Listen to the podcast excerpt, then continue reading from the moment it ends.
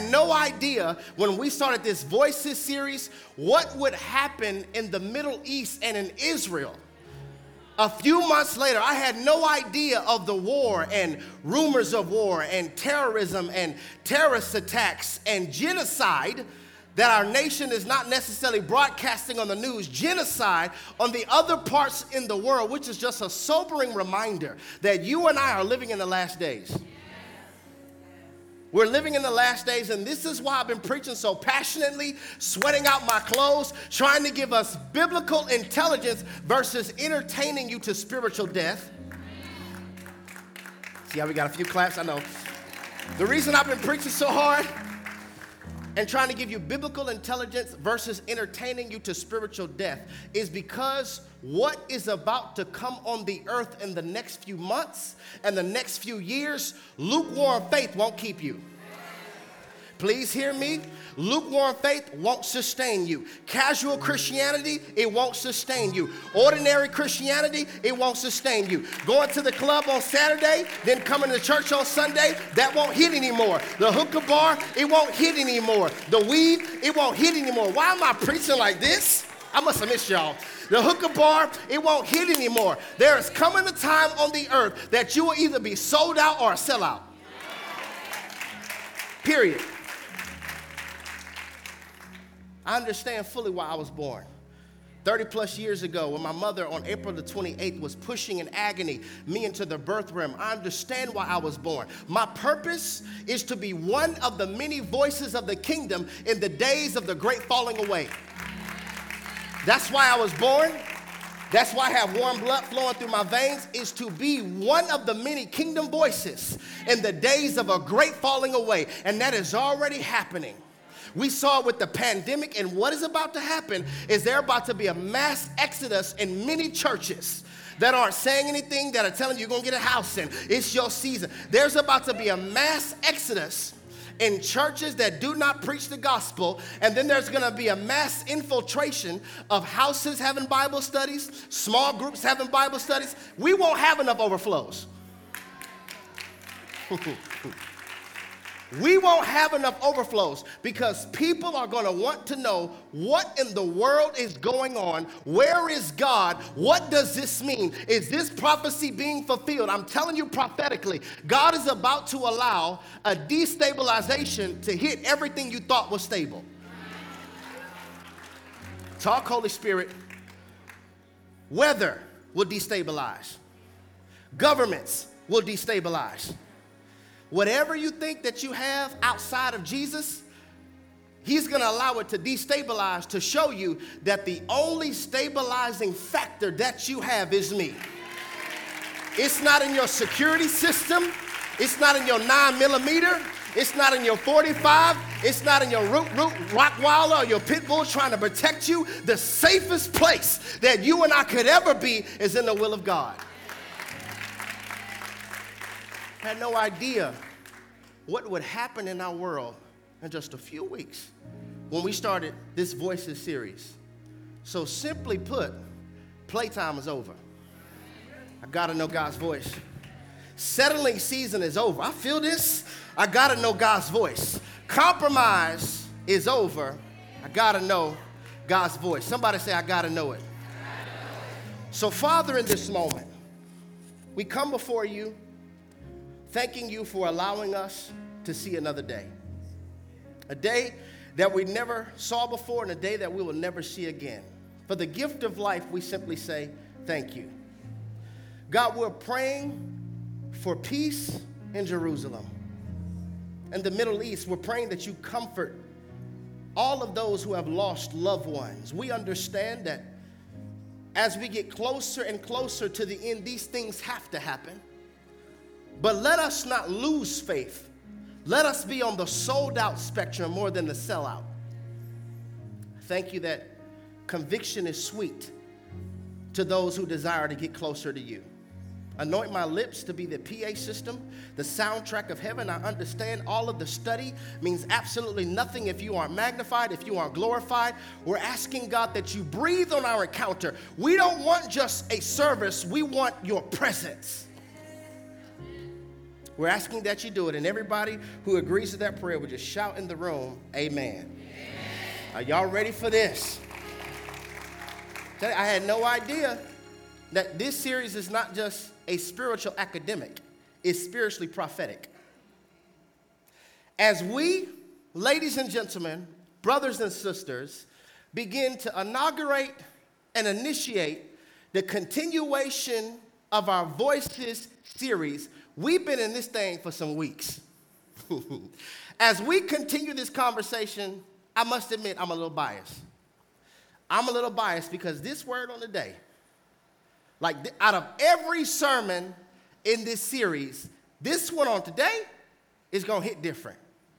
Because you and I must exercise extreme caution and be careful who we lease our ear to when we are vulnerable.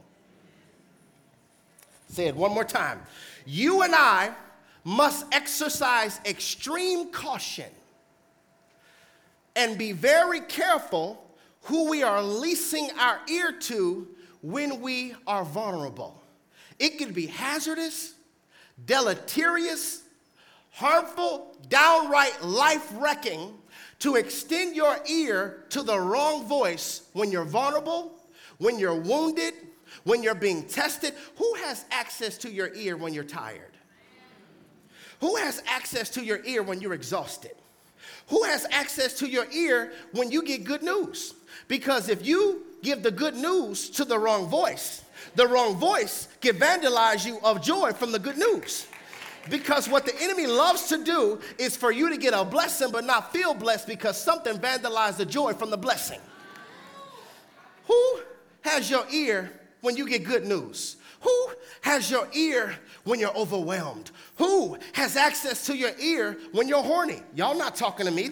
Who has access to your ear when you're about to make a destiny decision? Who has access to your ear when you feel like quitting and you're calling them because you don't know if you can stay married to the person that you're married to? Who has access to your ear when your singleness is feeling like a prison? Who has access to your ears when you're about to give birth to what God put on the inside of you? Please hear me. Be careful with who's trying to lend a hand while you're trying to give birth. Hear me. And giving birth is a vulnerable position. This is so good, y'all. Giving birth is a vulnerable position. Any ladies in the room ever had a baby? Just raise your hand. You had a baby, okay? Any brothers, have you ever been in the delivery room while she's having a baby? Okay? Those of us who haven't seen it, man. One of the most vulnerable positions a woman could ever be in is when she is about to give birth to life. Everything is exposed. It's messy. It's bloody. Some things I've never seen before. I'm like, my God. Some husbands pass out. Some husbands throw up. Sometimes while she's pushing, she throws up. Sometimes while she's pushing, she boo-boos. It's a very, no cap, it's a very vulnerable position. But I tell you, every woman who has ever had a baby wants to know the person who is extending a hand to try to grab my child has some experience, has some wisdom. Giving birth is a vulnerable position. And as our world is experiencing birth pains, somebody caught it. As our world is experiencing birth pains, Jesus told us in Matthew chapter twenty-four, verse six, he says, "You will hear of wars and rumors of wars, but see to it that you are not alarmed. Such things must happen, but the end is still to come. Nation will rise against nation, and kingdom against kingdom. There will be famines and earthquakes in various places. All these are the beginning of birth pains." Birth pains. As our world is experiencing birth pains, and giving birth is a vulnerable position. See, you probably didn't know this, but everybody under the sound of my voice is pregnant. men too. All of us are pregnant with purpose. The only reason that you are still alive right now, please hear me for those who battle with suicidal thoughts. The only reason that you are alive is because you have a purpose. The reason you have a pulse is because God still has a plan. The reason that you are still in the land of the living is because you have a purpose. Everybody under the sound of my voice, overflow, and watching online, everybody is pregnant. And if we were to give a name to our child, I think the best appropriate name would be Destiny. All of us are pregnant with the destiny. Therefore, you must be careful when you're feeling vulnerable with your destiny. This is so good, y'all. You don't want the wrong hands trying to help you give birth to your destiny. You don't want the wrong voices in your ear when you're trying to give birth to destiny. I'm going to put my foot on the gas a little further so that you could greater understand what I'm attempting to articulate. In eighteen forty-seven through eighteen fifty, Doctor Ignaz Semmelweis was puzzled. This is him. He was puzzled because he was wondering, how in the world are five out of one thousand women having deliveries at home and with midwives, they are having a successful pregnancy delivery experience. Only five women out of a thousand would pass away, but the top tier hospitals are experiencing death ten to twenty times higher than somebody who's having a baby at home or that has a midwife. So this is puzzling to him on why is this happening and how are they dying. It was something called childbed fever. Childbed fever, it would have mothers experience raging fever, emanating pus, pus that was coming from the birth canal, abscess in the abdomen that would show up twenty-four hours after the baby was born, and within forty-eight hours, the mother would die. And this, this epidemic of childbed fever was so great that Doctor Semmelweis was losing a third of his patients. And so expecting mothers got terrified. They started to call this the doctor's plague. Whatever those doctors are doing, they're killing us. The doctor's plague. Now we understand that this is a bacteria, hemolytic streptococcus. This is a bacteria that was happening, and they didn't know it back then, but he is looking and wondering, why is it all of these women keep on dying? And so the top-tier doctors, the top-tier professionals, the, doc, the top-tier experts and surgeons, they started to perform autopsies to try to figure out what is the cause of death. Why are these women dying? So Doctor Semmelweis is looking and he's wondering, hmm, I'm noticing that the hospitals that don't have an autopsy ward are having a higher success rate than those that do. And so everybody, medical students, doctors, everybody, people flying in, this is a true story. Research it. He's really trying to figure out why in Europe and America, a third of all of his expecting mothers would die. And as they're doing these autopsies and trying to figure out what's going on, a woman's water would break. And they would rush, and they would go to the delivery room and help this woman have her baby. And then Doctor Semmelweis got it. I know what's happening. The same doctors and the same nurses that are performing the autopsy are the exact same doctors that are trying to help these women give birth. So they're taking the bacteria of a dead thing. They're taking the bacteria of a dead thing and putting it inside the womb of a live thing. You better be careful who is trying to touch your baby when you're about to give birth to what God put on the inside of you. It's possible that your friends are extending bacteria. They're extending deadly bacteria with their playlists. They're extending deadly bacteria with their drink. Y'all don't want to talk to me. They're extending deadly bacteria by inviting you to happy hour. They're giving deadly bacteria masked as advice. And he noticed we aren't washing our hands. We are touching the dead and then trying to help what's living. Just like some of us are in Christ, still trying to touch the dead thing. Woo! Still trying to touch the dead thing. But we're praying for God to give us ease as we're giving birth to the live thing. And Doctor Semmelweis said, listen, we must start washing our hands. Hmm. We must start washing off that which has died. Before we try to help somebody give birth to that which is alive.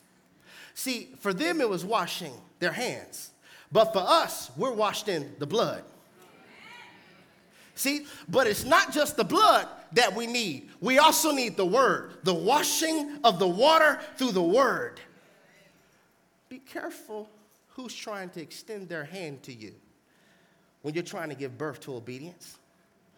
Why do you have them in your bed when you're trying to give birth to obedience? That's not your spouse. It's going to get tight up in here for about the next three minutes. I know that you can protect your housing development by locking the doors at night. But do you know how to protect your destiny?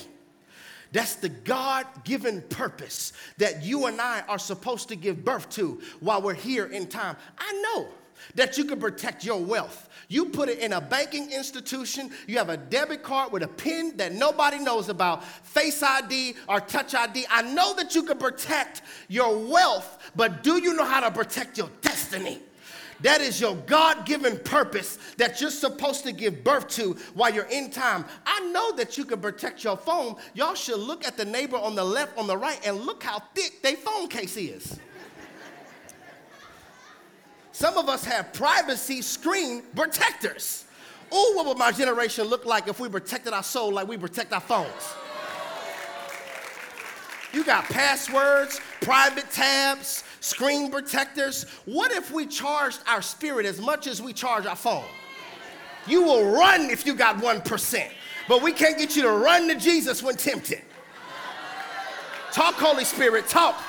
You got backup chargers. How many of us have a charger in your car? You have one in your purse. You won't let your phone die, but you'll let your spirit die.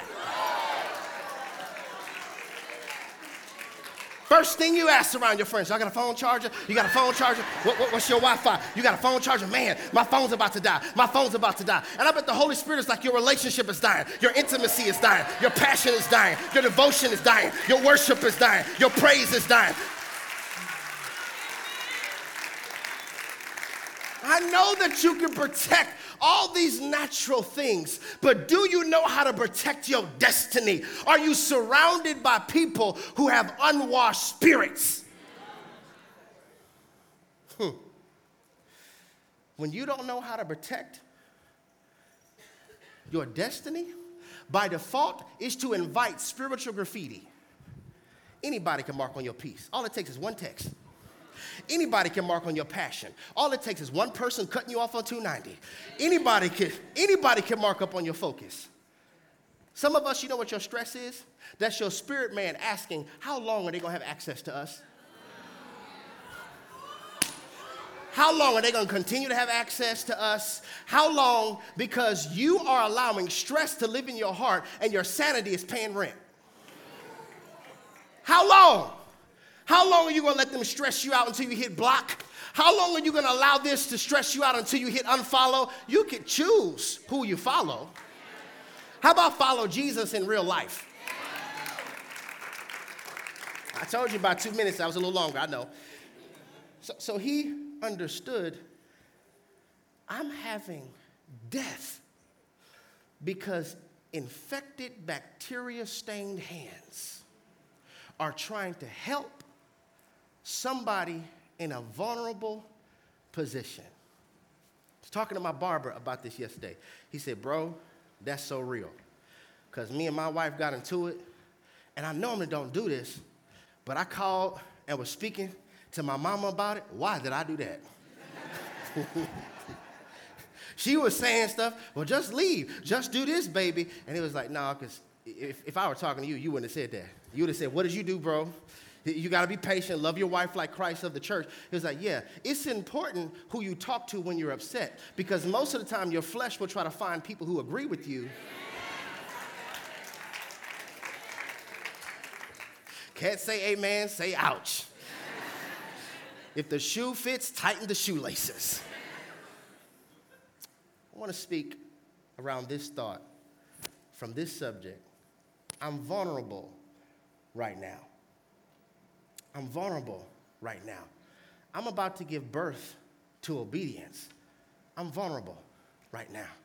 I'm about to give birth to surrender. I'm vulnerable right now. Can we talk, family? Y'all didn't say nothing. Let me ask y'all. Can we talk, family? Yes. Some of us have been mislabeling the inducing of God as a bad day.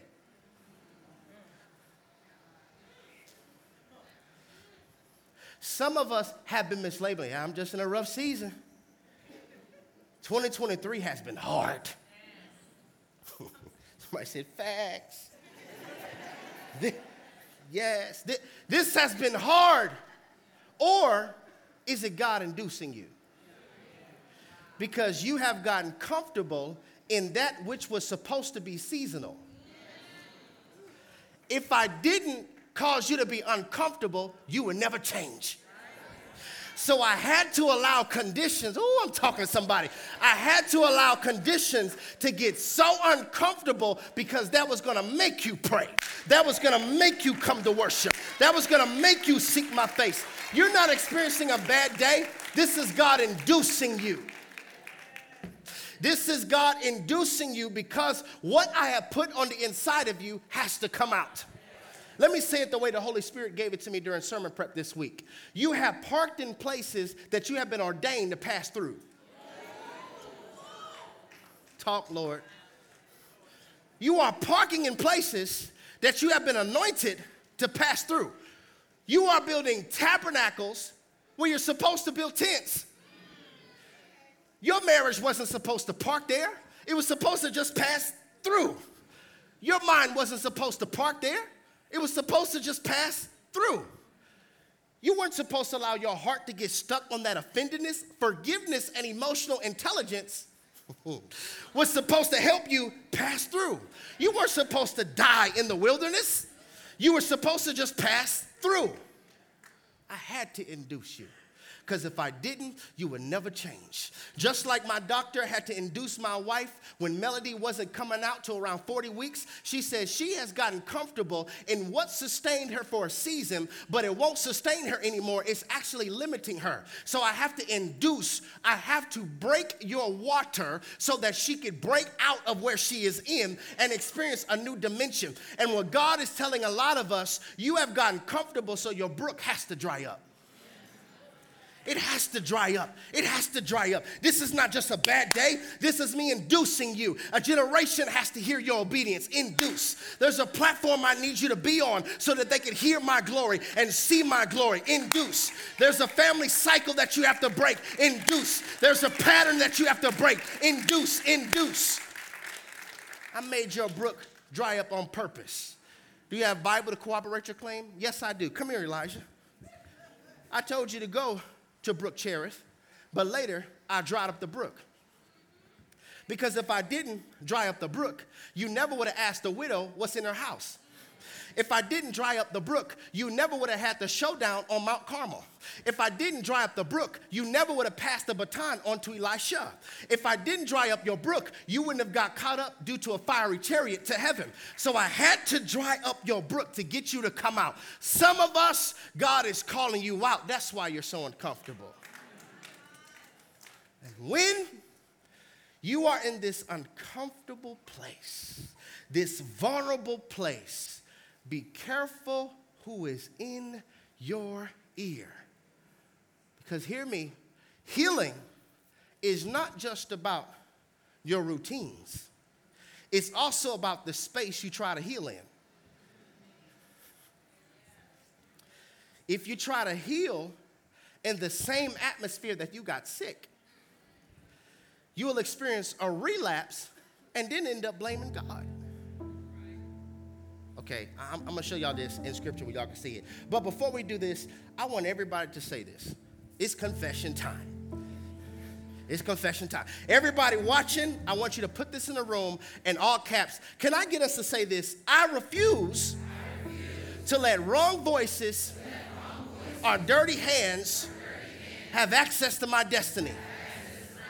I'm protecting this. I'm protecting this. One more time. I refuse, I refuse to let wrong voices or dirty hands have access to my destiny. I'm protecting this. Everybody hit your stomach. I'm protecting this. I didn't hear the clap. Say, I'm protecting this. What God put in your belly, protect it. You don't need to be talking to her at two, three in the morning. That's not protecting what God put in your bosom. Get him out your ear while you're vulnerable. Talking about I'm so lonely in my single season. They're going to contaminate what God is preparing to send you because you're about to settle for the right now versus the right one. Protect this. Protect this. This, this biblical principle and biblical wisdom on being intentional with who you allow to have access to you when vulnerable can be seen all throughout the life and ministry of Jesus. Jesus had this life intelligence where he was intentional on who he would allow around him when he's vulnerable. Y'all don't believe me? Okay, let me go ahead and show you the Bible. All right, got several scriptures I want you to see. Mark chapter nine, verse two. Mark chapter nine, verse two. It says, after six days, Jesus took everybody. It's not what the Bible said. I'm sorry. I'm going to sneak glasses. Jesus took all the disciples. Jesus took Peter, James, and John hmm. with him and led him, led them up a high mountain. So this is a high moment. Where they were all alone. There he was transfigured before them. Okay. Luke chapter eight, verse forty-nine. It says, while Jesus was still speaking, someone came from the house of Jairus, the synagogue leader. Your daughter is dead. Don't bother the teacher anymore. Hearing this, Jesus said to Jairus, don't be afraid. Just believe, and she will be healed. When he arrived at the house of Jairus, he let everyone in. That's not what your Bible says. What's wrong with my eyes? He, he let all the disciples in. Is that what your Bible says? Y'all not talking to me. Is that what your Bible says? I want y'all to read because a lot of people are getting deceived by the faith because they don't have pastors that teach you how to read the Bible for yourself. And so when I say things, you'll say amen, and it's not biblical. So pay attention to what I'm telling you. He took everybody in the house. No, no. He did not let anyone go in with him. He didn't let anyone go in. You're trying to go into a new season. He didn't let just anyone go in with him, except there them amigos are again. Peter, John, and James, and the child's father and mother. Okay, all right. Uh, Mark chapter fourteen, verse thirty-two. It says, and they went to a place called Gethsemane. And Jesus said to his disciples, sit here while I pray. He took all of them. Oh, y'all read your Bible. Praise God. He told his disciples, y'all sit here and pray. But he took Peter, them dudes again, Peter, James, and John, along with him. Watch this, family. He leaves one group right here. He takes another group over here, and while he's there, look what happens. He began to be deeply distressed and troubled. Not around all of them, but a few of them. My soul is overwhelmed with sorrow to the point of death. Who is he talking to? He said to them, Peter, James, and John, my soul is overwhelmed to the point of death. Stay here and keep watch. This same particular scenario in the Gospel of Luke, chapter twenty-two, verse forty-four, notice what happens when Jesus is under so much distress.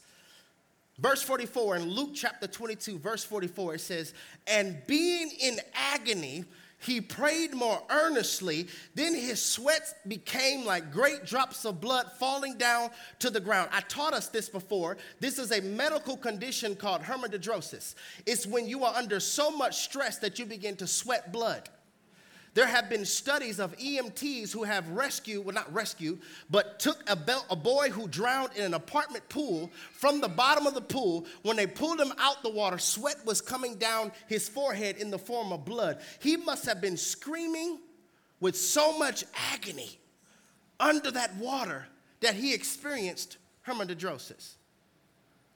Jesus is showing me something that rocked me all week long. I've been tripping over this since Tuesday. He knew who to bleed in front of privately before he bleeded for everybody publicly. He's fully God and fully man, and he knows who I can show my humanity to. I know who to show my human side to. Everybody else, if I showed them this part, they might be like, I thought he was the Messiah. I thought he was the, the King of Glory. They only know the God part of me. But these few, I could show the humanity side of me. You better be careful where you bleed. Somebody's probably like, you better preach, sir. This is why I don't do church now. This is why I'm only watching you online. Because the last pastor I had, I bled in front of them, and they took advantage of me. You all right? Preach. And I want to challenge your perspective, because wolves love blood. Watch out. There will be false prophets among you who come dressed in sheep's clothing, but inwardly they are ravening wolves. Wolves love blood. Maybe this is why certain ministries prey on the hurting. Not P R A, P R E. Because wolves love blood. I'm sitting here looking at this text, and I'm like, man, this is so powerful, because remember, when you are giving birth, you're vulnerable. And there is no way you can have birth without the shedding of blood. Jesus is about to shed his blood, which is going to allow us to experience a rebirth. I hope y'all get this. I hope y'all get this. When a mother is birthing her child, there is bloodshed. Jesus is birthing obedience, so there's bloodshed, so we can be the children of Yahweh. He was obedient until the cross. Death, he was obedient, but he was careful when he had to be obedient who he allowed to see him vulnerable. Some of us, the reason you're so disobedient is because the people you're telling that you need to be obedient to. God is telling me to do this. You're telling the disobedient about how you need to be obedient. You're trying to seek advice from the disobedient about you being obedient? Well, girl, what you think? You think I should stop having sex with him? What you think? She got uh, like forty bodies under the, how many bodies she caught, trying to tell you, well, girl, you know, you know, every godly man got a test drive. You know. Brothers the same way, too. But brothers are a little different. Brothers want to have a, ho- a high body count, but want her to have a low one. Make it make sense. That's a whole other sermon. It's a whole other, whole other sermon. That wasn't my notes. Let me get back. He's careful. Look, look, y'all. He's careful with who he's allowing to see the vulnerable. at his high moments, mountaintop, he's intentional with who has access to him. At his difficult, anguishing moments, he's intentional with who has access to him. It's like, Andrew, I love you, but you don't have access, bro. Thomas, I love you, you don't have access. Judas, you know I love you, but you surely don't. Y'all laughing, but we letting Judas see us bleed. And then you wonder why when they make you bleed more, what was wrong? What happened? That, that's Judas. You wash their feet, but you don't allow them to be with you in the Garden of Gethsemane because they're not one that will help you or understand your humanity. They prey on it. If you study the life of Judas, I'm sitting there thinking when this woman came in and was anointing Jesus' feet, he was like, Judas said, why, why didn't we sell this to the poor? This could be This could be for somebody else. And he was a thief the whole time. Because Judas can't stand the, the fragrance of praise being poured on anybody else but himself.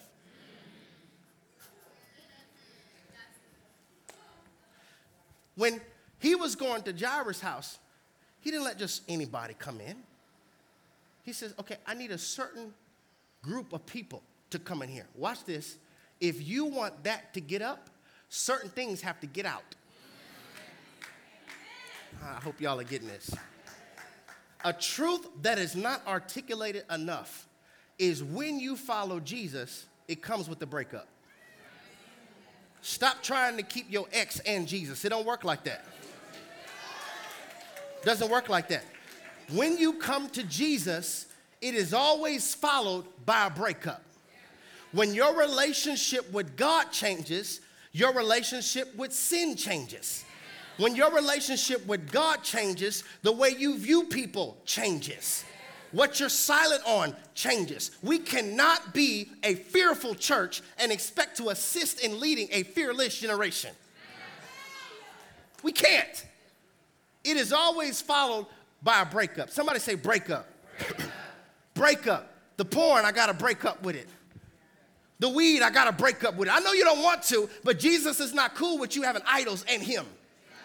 Stop staying in contact with your ex. It's amazing. We would want loyalty, and we would not want our new lover to stay in contact with their ex, but we want Jesus, our new lover, to be cool us staying in contact with our ex-idols. You don't need to get high anymore. I'm the most high. I'm better than that. Your high is your attempt trying to run from a reality that is painful that you're trying to escape. Come to me, all who are tired. My high is better than that. I, I'm trying to get us to see that Jesus is intentional even before he does miracles with who he allows in the room. Because when you follow Jesus, it will always be followed by a breakup, by a breakup, by a breakup. Pastor, you don't understand. No, I do understand. You want Jesus and them. It's okay for you to fight for someone who you love, but it's not okay for you to fight for someone to love you. Mm, you got that twisted, that rejection issues.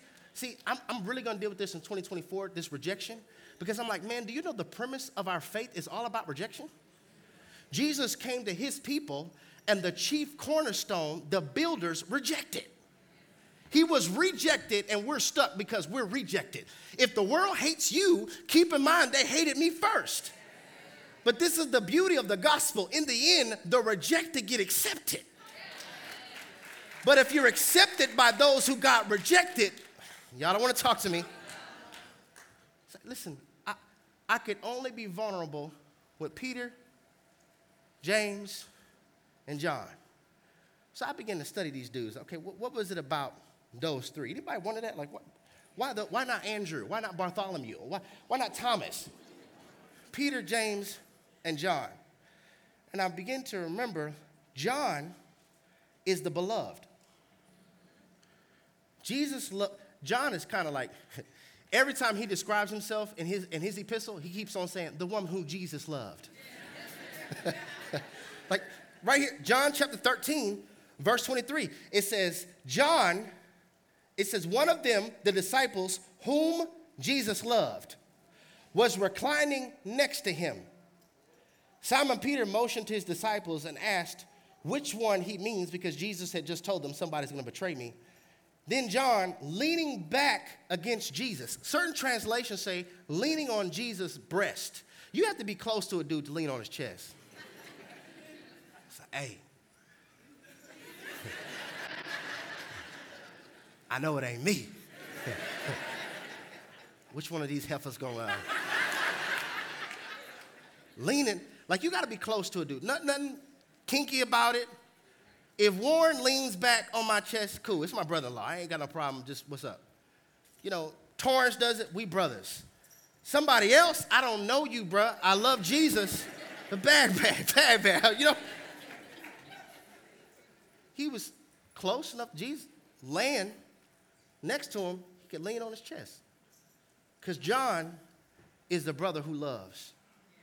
Now, James is all about character building. If you read the epistle of James, it starts off by talking about you, you need to be strong when you're going through trials and temptations. James chapter two speaks about favoritism and faith without works is dead. Then James chapter three, he's talking about taming the tongue, and there shouldn't be bitter water and sweet water coming from the same well. You shouldn't be blessing and cursing people out. That's not Christ-like. He's a character. Something about his personality. Jesus referred to, the, to, to these two brothers as the sons of thunder. James didn't play. They went to a town that didn't receive them. He went to Jesus and said, hey, let's call fire to come down from heaven and burn up the town. They don't want to obey us. Jesus is like, son of thunder, listen. I come to save lives, not destroy them. So James is all about that character building. James chapter one, verse two starts off, consider it a pure joy, my brothers and sisters, whenever you face trials of many kinds. He's a builder of your faith. Now, my boy Peter, though. Yeah. Peter stayed strapped. Peter was like, y- y'all gonna arrest Jesus? Okay, bet.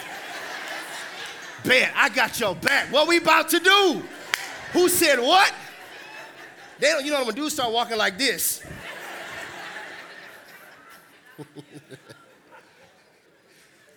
Peter was about that life until he saw Jesus getting beat. Then he was like, I don't bleep and know him. I told you I don't bleep and mess with him.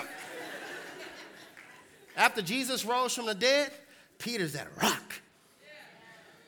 He's that rock. Well, listen, okay, uh, you lied to us, Ananias. Y- y'all lying. Both of y'all gonna drop dead. Peter is a protector. I want y'all to see this, this, this chart, because I'm looking at the people that Jesus chose to share his most intimate moments with. Peter, James, John. Watch this, y'all. He has a brother who loves, a brother who builds, and a brother who protects. This is so good, y'all.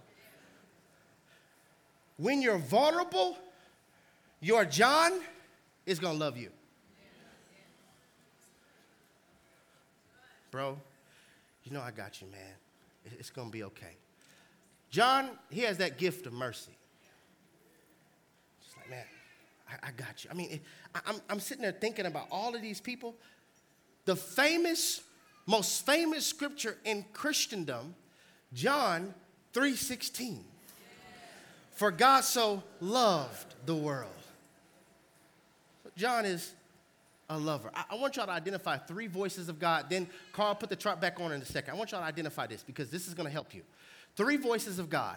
The directional voice of God, the cautioning voice of God, and the comforting voice of God. I want y'all to get this. The directional voice of God, the cautioning voice of God, and the comforting voice of God. Okay? Somebody say it with me. Directional voice of God, voice of God. Cautioning voice of God, voice of God. And comforting voice of God. voice of God. Okay, your directional voice of God. Now you can put the chart back up, Carl. Um, the, the directional voice of God is when God is giving you instructions and directions about your future and your calling. One of my other pastor friends, Darius Daniels, he said this a few weeks ago. It was so powerful. He says, God gives you just enough to secure your yes. He doesn't tell you everything, because if he told you everything, you'd be like, I ain't doing that, God. Nope. Nope. He gives you just enough directions and information to secure your yes. Because if we be honest, if we knew everything that would come with walking with Jesus, a lot of us would say no.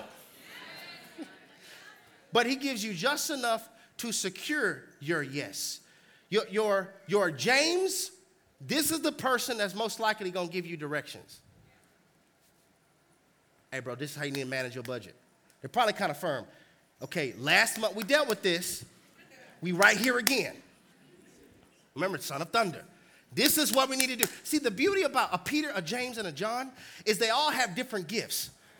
See, I believe this is why God gave us all different gifts, so that you would need people. You don't have all the gifts. We're many members of one body. So God makes sure you're a pinky so that you have to have an index finger. You're an index finger because you got to have a wrist. You're a wrist because you have to have a forearm. If you had all of it, you wouldn't need nobody. So he gives all of us different gifts so that we all can complete the body. So stop saying, I'm good alone. You're just a pinky, ma'am. You're just a pinky. Well, yeah, Pastor Ski Wheat, you remember in college? No, no, I'm not talking about that. You are incomplete without the body. You only got some gifts, but you don't have all the gifts. Your, your James is the person that's going to be direct. So now it makes sense why God really, really causes for us to all need each other. Hear me. This also makes sense why the devil wants you to be isolated. Because you'll only be a pinky, and it's hard to fight back when all you have is a pinky. Directional voice of God. The cautioning voice of God is when God warns you. So for those who are like, man, I, I really want to know if God is warning me, peace will be absent. Pe- see, even when it looks bad, he will give you peace that surpasses your understanding. So it don't make sense why I have peace when it's God. When it's not God, the biggest red flag he gives is the absence of his peace. And so we will start to feel a unsettling, a uneasiness in our soul. This, like me, I'm never, I never was a good liar, ever. My son Jay has it. He'll do something bad. I'm like, did you do it? Yes.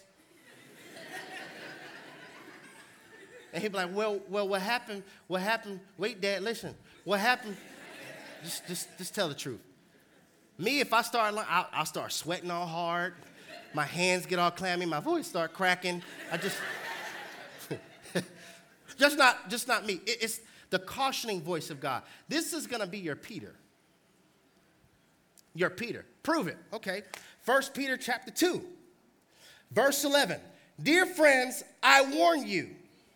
Look how he's writing. I warn you as temporary residents and foreigners to keep away from worldly desires that wage war against your very soul. First Peter chapter five, verse eight. Be alert. Are y'all catching this? I love when the Bible compliments its own self. Be alert and sober mind. Your enemy, the devil, prowls around like a roaring lion looking for someone to devour. To devour. So Peter is going to probably speak to you the voice of cautioning. Now, he about that life, though, so you got to be careful with Peter. Because Peter's like, listen, we're going to pray. We're going to remain in Christ-like character. But if they try something, though. Somebody say cautioning. Cautioning. All right, now, John, is the, he's, just the, he's just that comforting.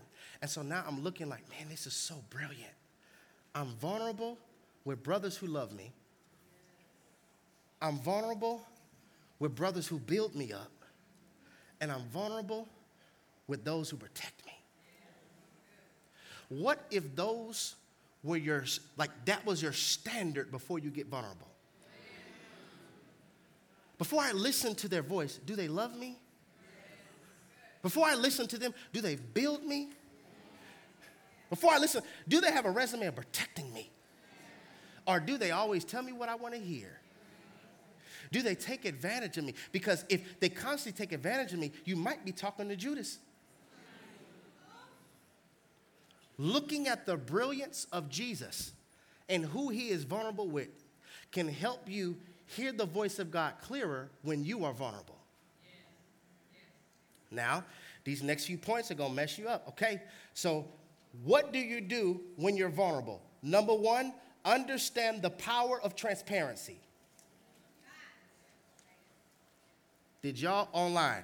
You should see how quiet it is in here. You must understand the power of transparency. When you are giving birth, that's your most vulnerable moment. But you have to be okay with allowing certain people in the room while you're giving birth. At our hospital, it was just me. Only person could be in the room was the husband, the daddy. That was it. And I'm holding Tanisha's hand, telling her, thank you so much for giving me another son. How are you feeling? I'm rubbing her head, saying, thank you so much. I start talking about different things. And they're like, oh, that's that's so sweet. Keep talking to her. Keep talking to her. Because I know it's painful, but the voice in her ear is helping her get through it. Yeah. Pictures were taken, never posted them. That's just for me and her. This is a, I don't want the world to see this. But we will capture and remember this moment. So Josiah, anytime you ever talk back, look at this picture, bruh. Must understand the power of transparency. Galatians chapter six, verse two says, share each other's burdens. Whoa. And in this way, obey the law of Christ. You can't share a burden we don't know. I'm just going through a lot. I bet you are with your alone self. I bet you are with your isolated self. You love football. Can't wait to watch the game. Have you noticed when they hurt, they have somebody holding them off the field? Why are you trying to limp on your own? The body is an army. I know you're a soldier, but you are a part of an army. Stop trying to fight against villages as a soldier. Go as a platoon. Understand the power of transparency. This really gonna mess us up. Number two, find a community. Watch this. You can't find Peter, James, and John without being around other disciples. Make it make sense. If there are twelve, if you only have one, you can't be around any other disciples if you're cutting off everybody. Our cutoff game is so strong, you cutting Peter, James, and John too. I, I just don't do people. Okay, well, people are going to be doing you. Because when you're vulnerable, you can't fight back well. But when you have a Peter who has your back, when you have a John that says, hey, that's out of character, bro. I mean, James, that's out of character, bro. When you have a John who's loving you, there's a well-roundedness of you being a follower of Jesus. But you can't find Peter, James, and John without being around disciples. So everybody who only does online, I understand people claim this to be their church, I understand, but you need a community. You don't have Peter, James, and John just watching me. You don't. You only are receiving the gift of teaching that I have that I'm giving into you so that you can grow. But you need a Christian community so that when I'm not there, you have a Peter, James, and John. You can't call me. You need a Peter, James, and John where you can call. And wisdom is knowing when you're vulnerable and which one to call. I need to hit up John. I don't need. I don't need to hit up. I don't need to hit up James right now because I'll abuse the relationship. I don't need him talking about. Okay, we taming the tongue. I need John. Man, God, I love you, bro. I need that right now. That's wisdom. Find a community. Number three, let no sin have secrecy. Talk Holy Spirit. No sin. No sin. And if it were me. If I'm struggling with a sin, I'm going to go to John first. I'm going to go to John. He's going to love me, but he's also going to tell me, okay, also understand Jesus died for that, and that separates us. His tone's a little different. That, that separates us, okay? So life is harder when we're trying to do things the world's way. You, you talk to James, this shouldn't be.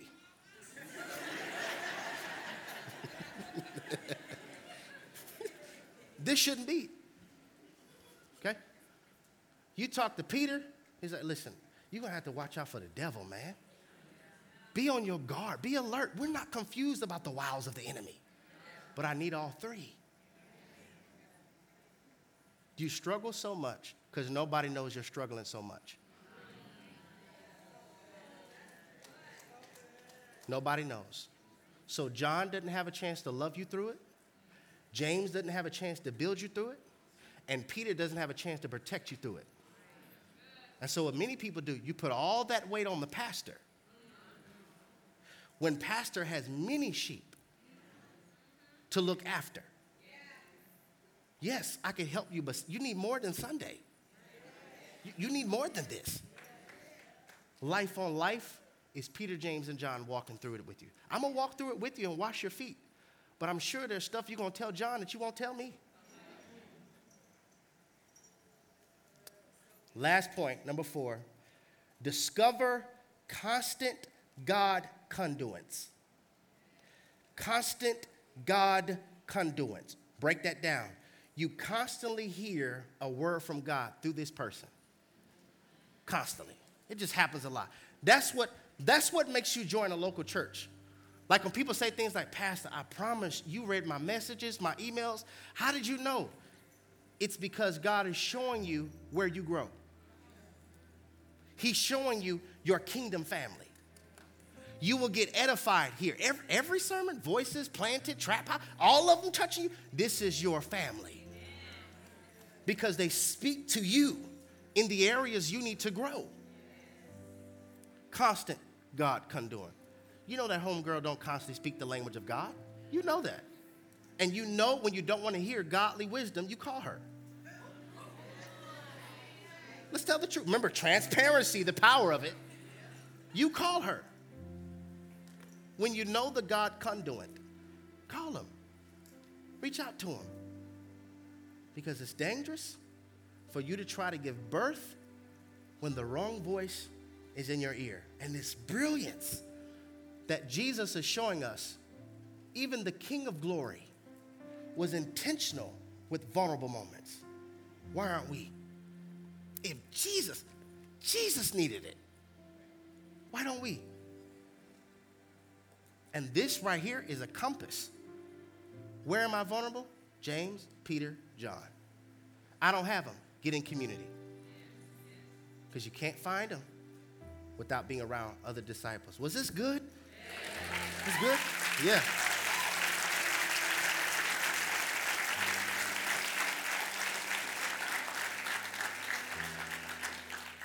I think one of the most critical moments of my life was when my mom, my dad, they told me two critical moments. We're going to give you a service, twenty nineteen. I had enough wisdom then to know not to post it. I promise, Peter, James, and John is not on Instagram. Facebook, seriously.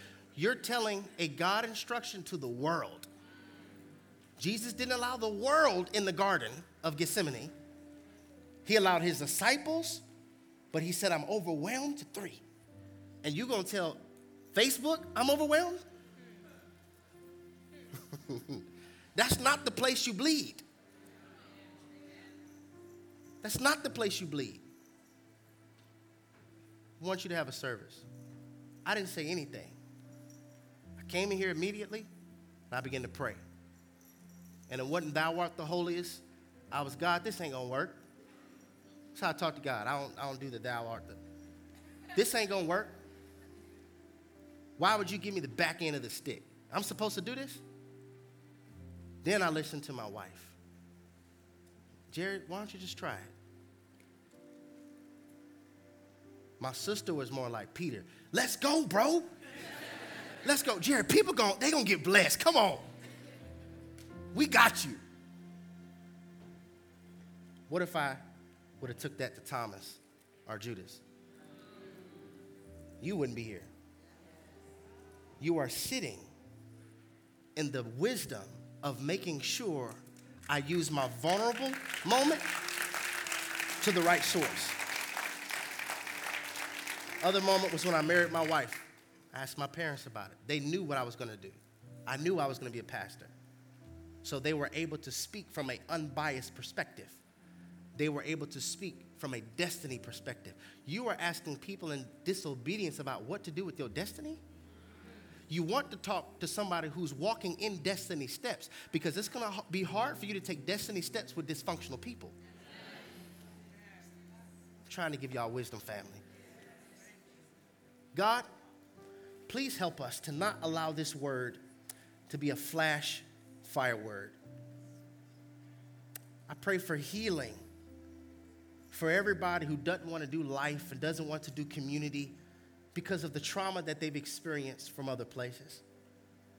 Help them recognize a bad representation isn't the whole view of Christianity. The same way, like if a bad singer sings one of our favorite songs, we don't blame the artist. Help us to stop blaming you for bad represent- for bad representation. Show us our community, our Peter, James, and John. God, we will not have a stillborn destiny. Give us the strength to push through the pain, push through the comments, push through the critics, and give birth to what you put on, side, on the inside of us. We're asking that you do it in Jesus' name. And everybody who agrees to that prayer, would you say, amen? Amen. Amen.